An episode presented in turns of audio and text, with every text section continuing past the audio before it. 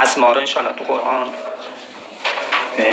شروع میکنیم دیگه. مثلا آقا ابی عبدالله حسین و اصحابشون از اول قرآن میخونیم و اسمی باشه بحث میکنیم. چرا؟ چون میتونیم یه روش هم دیگه راحت مستقیم بریم سر آیات که اسم داره و به یه تعبیر حالا خلاصه تر و چیز تر، ولی عمدن درش رو اتخاذ میکنیم چون تلاوت قرآن، قرائت قرآن موضوعیت داره، یه مقدار بیشتر معنیش به ظاهریات بشیم و اون اسما رو تو فضای کل آیات بررسی کنیم، نه تو فضای یک آیه‌ای که مؤثر توش هست. پس شروع می‌کنیم از همون اول بسم الله میگیم و می‌خونیم به این زاویه. گفت یه سالی داشتیم میگفت که چقدر خوبه کل قرآن رو برای یه موضوع انسان بخونیم، برای یه موضوع، یه موضوع اخلاقی علمی کل قرآن رو یه زاویه دید فوق‌العاده مناسب فردی انسان پیدا کنیم. شروع می‌کنیم از همون اول به این نگاه، یعنی اسماء الله و اصل اسما در قرآن که ببینیم یه رساله خواص اسمایی قرآنی اینطوری دنبال می‌کنید. نکته ای قبل اینکه شروع کنیم راجع به اصل اسما میگن، حقیقت عالم را در واقع همین اسما اداره می‌کنه. شما هیچ موضوعی علمی، اجتماعی، سیاسی، فرهنگی دست نمی‌ذارید در جهان انسان، در جهان حیوانات، در جهان ملائکه، در اعماق دریا، در اعماق آسمان‌ها، در نجوم، در افلاک، در علوم قدیمه، در علوم جدیده، الا اینکه بیشتر اسماء و اسما توضیح میده و نقاط مبهم شما رو آشکار میکنه. یه مطلبی که خیلی به جا شما توجه داشته باشین تو علم، انشاءالله سر سفره هجوم علم بشینید، شما الفاظ مختلفه علمی را دنبال بکنید که اگر یه علم توی موضوعی تاریک داره توضیح میده یا مبهمه، شما با الفاظ علمی دیگه ای که دارید اینجا رو روشن کنید و روشن ببینید و بتونید توضیح بدید. همه ما اینطوریه، یه جاها رو خوب توضیح میدن، یه جاهایی براشون مبهم میشه. کل علم میگم، کل یه علم میگم، اگر کسی الفاظ چند تا علم بلد باشه بتونه با هم تلفیق کنه، مبهمات یه علم میتونه روشن کنه با معرفای دیگه ای که این با نمیشه، حاصل نمیشه مگر اینکه یه علم انسان کلیاتش و اصولش رو بلد باشه، نه تو تیواری علم بخونه. اگه تو تیواری علم بخونه همون چند تا صفحه که اون علم توضیح داده رو بلده، ولی اگه فوت و فن علم یاد بگیره جایی هم که اون علم و علمای اون علم کتاب ننوشتن میتونه حدس بزنه. توجه شدین؟ ولی این لازمه خط لازمش هر خونی تو علم نیست، وقتی اون صرف اون علم کردن نیست. هر علمی یعنی فایه یه نگاهی داره، اون رو یاد بگیرید. تو جاست که بس ممکنه یه علمی که کلی سرش کتاب نوشتند و اون صرفش میکنن که یاد بگیرن، شما ممکنه ظرف یک تا ده جلسه بتونید این مطلبی که من میگم لازمه یاد بگیرید که گفتم الفاظ چند تا علم یاد بگیرید، چه بسا یاد میگیرید. شاید با خوندن یک کتاب صد صفحه این این کارو یاد میگیرید. اینکه گفتم چند تا الفاظ یاد بگیرید سختتون نشه که اون رو توی یه دونه‌ش موندین چند، نه باید اون فوت کوزگری، اون نگاه، اون چارچوبه اون علم یاد بگیرید و بلد باشید جوری یاد بگیرید که جایی هم که اون حرف نزنن حرف بزنید. همین حرف البته هم مهمه و هم کارسازه. اگه تو دقت میخواد دیگه. حالا من این حرف زدم، همین لازمش اینه که شما فن یادگیری، فن خواندن کتاب، فن استعمارات داشته باشید.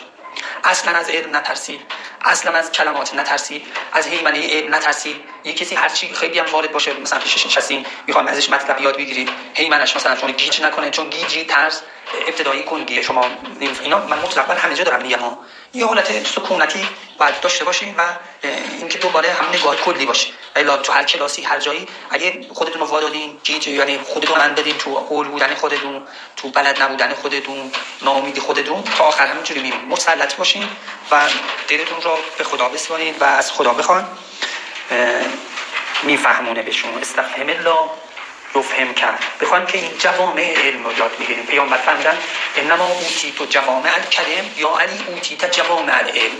رسول الله فرمودن به من جوامع علم داده شده، به تو علی جوامع علم داده شده. بریم به جوامع، خیلی کلمه قشنگ، جمع تازه جمع بشه میشه جوامع. چی به پیامبر داده شده؟ جوامع الکلم. به امیرالمومنین جوامع العلم داده شده. اینجوری شاگردی امیرالمومنین نکنیم، شاگردی رسول الله رو کنیم تو جوامع علم. تو جنسی این یه نکته خیلی مهمه. یکی از بهترین چیزها در این راستا یعنی جوامع العلم، علم اسما هست. هر علمی اگرچه میگه ادعا میکنه که ما همین ما خیلی مثلا سیطره داریم و اشرف علوم هستیم، ولی واقعا اسما خیلی علم سیطره انگیزیه. تو روایات تو آیات هم خیلی با جلالت ازش تعبیر شده. سید آیات کدوم آیاتیه؟ اون آیاتیه که توش اسماء الله داره. تازه تو این سید آیات کدوم سید؟ سید آیات اون که اسم سید تر داره، سید اسم سید تر داره، یعنی سیادت، چون بین اسما هم با سیادت داره، به کلا شیء سیادت دیگه. مثلا سید ایام چیه؟ روز جمعه است. سید لیالی چیه؟ شب جمعه است. تو آبها سید آب مثلا چیه؟ آب زمزمه، آب فرات چیه؟ هر چیزی سیدی داره. تو اسما هم تازه با سیادت داره. اون هم باید دنبال این نکته باشیم، رمزگشایی آیات قرآن با چی؟ اسما. این نگاه بروندینیه. اگه اینا یاد خوب یاد بگیریم یه نگاه بروندینی هم داشته باشیم، یعنی تو طبیعت همین اسما رو که یاد گرفتیم مصادیقش رو تو علوم اجتماعی، روانشناسی، تاریخ، توی بفرمایید توی علوم طبیعی پیاده کنیم. مثلا حالا یه گوشش اگه کسی علم اسما بلد باشه و بتونه اسم مهیمن بر تاریخ را، هر دوره تاریخ رو پیدا کنه، میتونه نقاط مبهم و تاریک تاریخ را بازسازی کنه. اولا تاریخ خب دروغ‌هایی داره، ما نمیدونیم دروغ راست چیه. تاریخ دوره‌های نانوشته داره، ما نمیدونیم چیه. اگه ما بتونیم از این طریق تاریخ را بازسازی بکنیم خب کمک خیلی شایانه. مثلا شما به این نتیجه تو علم اسما رسیدیم که در دوره مثلا قرن سوم فلان اسم خداوند حاکمه، فلان اسم اصلی و فلان اسم فرعی مثلا. خب که همه اتفاقات از این زاویه میتونیم بازسازی بکنیم. واضحه؟ مثلا دوره غلبه میزانه، دوره غلبه گوش صفتیه، دیگه خیلی چیزا رو میشه بازسازی بکن. یا شخصیت فلان فرد تاریخی مزاجش اینه، این اسم کلید شخصیتشه، وقت میتونیم که حرف زدن ها و اتفاقایی که این مجلس روی که به شخصیتی روی این اسم باید هم چیکاری کرده باشه، اینا رو میشه بازسازی کرد.